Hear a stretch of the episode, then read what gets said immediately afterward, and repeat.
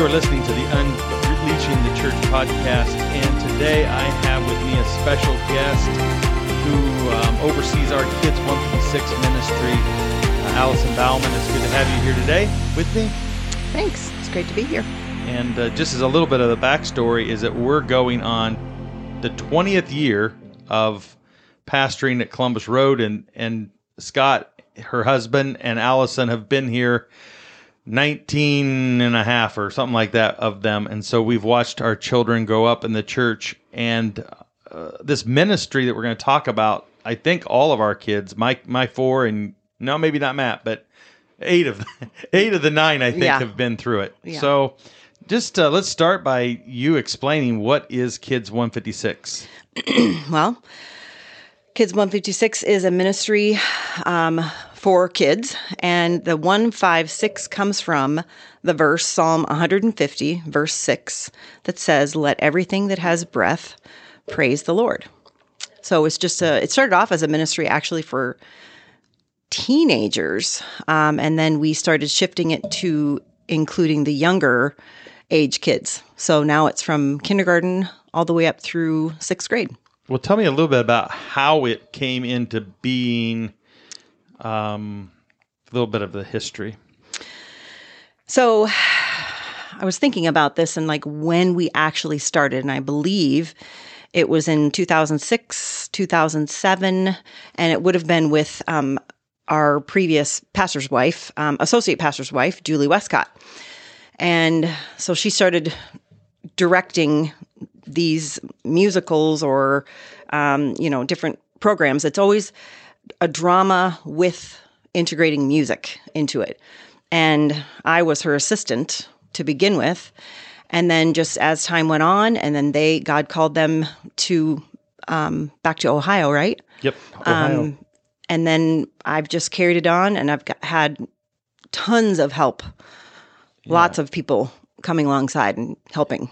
Ha- have you ever like thought what the the actual number of kids that have been a part of it, like the sum total? If they're thir- Wow. 30, 30 in each group, probably Yeah. average. Yeah, wow, that's a yeah, that's a lot of kids. several hundred kids have been through this and Yeah. and that's why I thought it would be a great podcast simply because of the fact that you know many churches are looking to answer the question how how do you equip and disciple children Hmm. and usually we we tend to in the west go down the track of throw them a book sit them in front of a teacher and that's how they're discipled and this is something dramatically different from that Yes. so let's just get there uh, real quickly. How do we equip children through the Kids 156 experience? Well, so I mean, this ministry specifically, I mean, there's a lot of programs out there for kids that are good at drama or good at music or singing or certain talent, um, like within communities. But at our church, this is for all kids, whether they are specifically talented in, in music and drama or not, because kids of all ages enjoy music. They all enjoy music and they enjoy moving and expressing themselves, whether they're super great at singing or not. Um, and this is a great opportunity for us to actually help teach them, and they're learning in these skills. And um, it's just it's great for stage presence, and you know teaches them at an early age to have confidence and to you know stand with their shoulders back and their heads tall and that they have a purpose in a ministry. They're not just being ministered to. There's so many kids programs where the adults are pouring into them, which is great. But this is an opportunity for them to, oh, I'm practicing, I'm working every single week, and they have the opportunity to be ministers back to our church family and to the community because we always invite it and you know and there's lots of people that come from the community and just we as adults get to sit back and be blessed by these kids pouring into us it's just it's truly amazing This this last year, which was um, what was the theme again? Um, i'm trying to think um the big oh yeah the big big story of the Bible. The big, big story of the Bible. Yes. Yeah. And I was, I mean, and my kids are long gone. I don't have grandkids on the stage. Just I've watched the littles from our church, and I was tearing up with the gospel that they were presenting yes. so clearly and so Yes. effectively.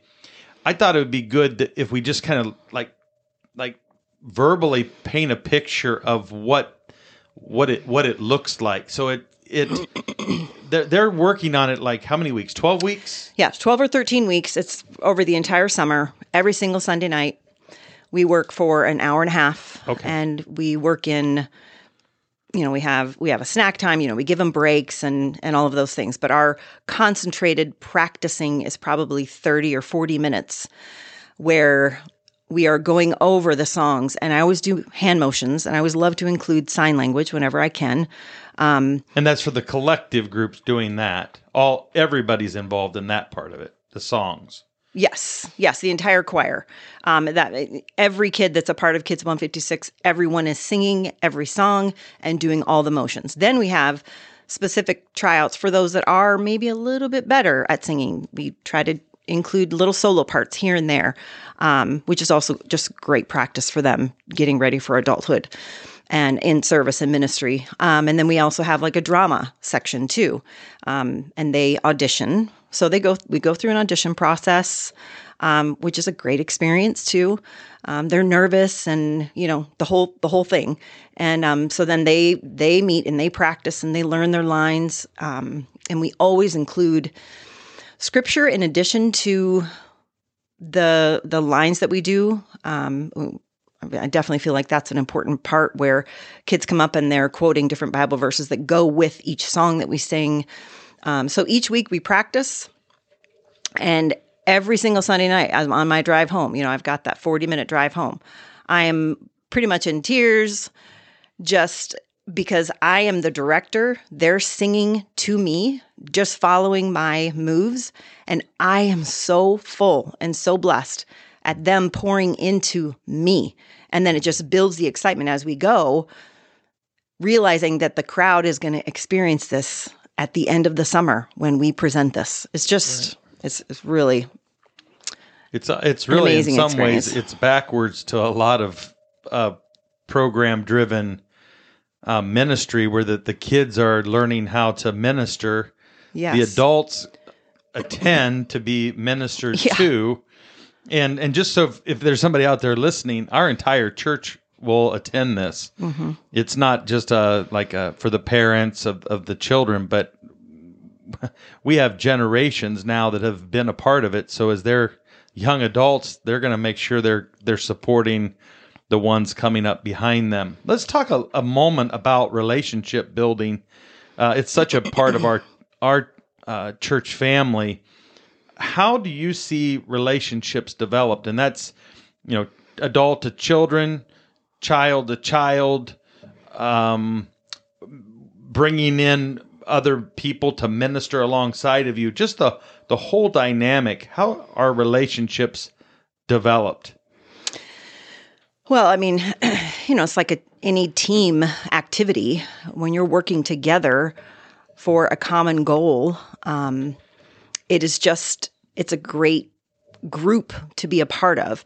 So there's a lot of encouragement. Um, anytime the soloists sing in practice, all of the kids are encouraging them and like that was such a good job and and same with the the acting parts and the adult workers there's lots of adult workers that come and help and they are encouraging to each other but also to the kids and the kids are to them there is every single week that we are done with practice i will have several of the kids thanking me saying thank you miss allison. Thank you so much for tonight. Like they're encouraging to me and thanking me for for my service and for my you know direction in it. Just very very um sweet to see.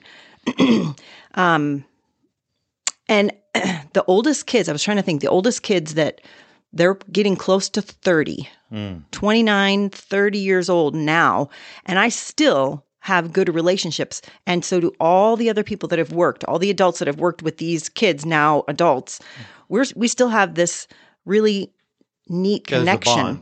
Definitely. Because when you've worked that many weeks and you put together this production that takes so much blood and sweat, you know, because of Mm. like our set um like the background backgrounds or the you know if we need a boat for a scene or we need somebody to create some ocean waters over here i mean one year, just, didn't we have a horse come through the yes a horse live horse? Yes. I mean, we've had, you know, just we just come up with these ideas and like, you know what? Could we do this? And people from the congregation are like, you know what? Yes, I have a horse or I can build a boat or we could make wheels or we could do a pulley system and we've had some pretty cool sets. And that again, it's just another opportunity for people to use their gifts. Cross generational working Yes. together for ministry. Yes. um, which has a huge payoff up the road that we've seen as you uh, as a as a church attempts to pass the baton.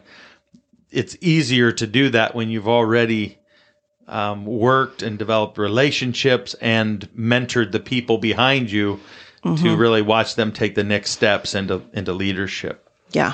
So, Allison, how much would would something like this cost? Because I, usually, when it comes down to to listening to somebody's idea, that that comes up. Like, what is the cost? That's a physical, financial cost. Well, I mean, for us, it's mainly supported by the, the church. I mean, we purchase a curriculum. There's different companies out there that have, you know, curriculum ideas, so we can purchase the curriculum. Um, but then the rest of it, we just at the the church family just kind of pitches in, and you know, like I said, using the different gifts and abilities, we just create So whatever we can. Everybody nothing. just no. I Other mean, than, I mean, if you're already buying curriculum, it's just yeah. And that's We're what just we adding do, to it. Is we're adding to our our base curriculum in terms of children's discipleship, which every church would say they, you know, fully believe in. This is a way where it's reverse in terms of what and how they're being mentored or equipped.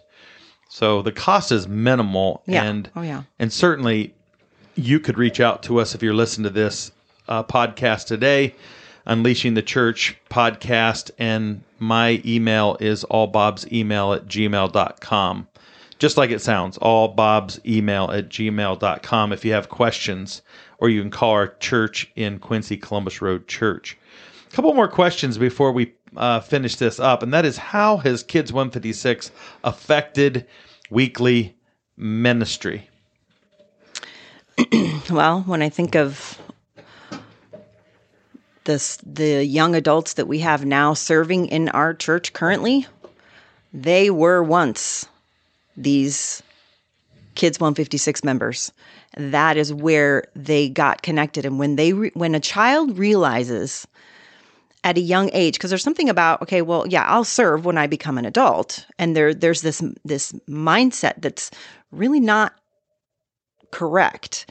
We can start serving the moment we become believers Yeah. and and positively affect the body of Christ and so these kids when they realize huh I'm actually now this is something that we remind them why are we doing this hmm. why are we doing this, guys? We are practicing. Yes, we want to do a great job, but we are doing this to be a blessing, to honor God, first of all, but also to be a blessing to the hearers. And when they see, wow, I'm actually doing a ministry and I'm seven. And yeah, they are. They're making a difference. So there's something about that that clicks. And I think it makes a big difference in how then they continue Right. serving. I would agree with you. I think that the statistics out there that 86% of all 18 to 25 year olds that grew up in church are presently not in church, which saddens me a lot. And I, I, um, I kind of work very hard as a pastor to, to do whatever, whatever we can to, to fill in the gap there. And I have found that that has not been the case um, at our church. I don't know what our percentage would be, but few come to mind that are not actively attending church at least. I think there's a lot, a lot of them that have, And most are yes, serving, in church actively and, serving. and yes. committed. Yes. And I believe, as you said, it goes all the way back to Yeah. uh, their parents first. We know that, Sure. but we're coming alongside the parents at early ages and equipping these kids to to do ministry, to be a part of the local church. So that that's been a neat thing. You you know, the other thing that I thought of, Allison, is all the the young people that have come through Columbus Road that may not be here today. That those gifts and ability abilities were recognized when they were six, seven years old, and now we're watching them all over the country leading worship in Right. in in some pretty significant ways and some pretty significant places. Yes. And I just I always smile because I, you know, I've never really said it, but that all started with Kids 156. yes. Yes. So it's a it's a neat deal to to see that. Um, how have you how, how have you seen um that work out here at Columbus Road in terms of like um ministry that you see people doing specifically here now? Uh, maybe through our praise teams or through any any ministry that's a that we have going and even maybe pouring back into kids 156 do we have anybody that has served in kids 156 that was in Yes. kids 156 oh yes. so we so there's actually a Oh, generational full, full thing. circle moment Yeah, for yeah. sure. Absolutely. just We've tell had me a minute about that Well, a lot of um, because once they get out of Kids 156, when they age out, they are very sad because it's something they start when now you can actually start. We have allowed as young as three. Three and four year olds, Right. normally maybe one or two songs, but based on their ability and their level of being able to stand still and participate, Sure. like, you know what? This kid can handle it. He's going to stay up there the whole time. So, the la- this last summer, we Right. had the majority of them were Mm. five. wow I mean, it was the youngest group I've ever had, yeah and they were amazing. So when so if they're they start when they're three, four, five, so they're in there, and then they age out sixth grade. They're like, Miss Allison, what are we going to do now? We like.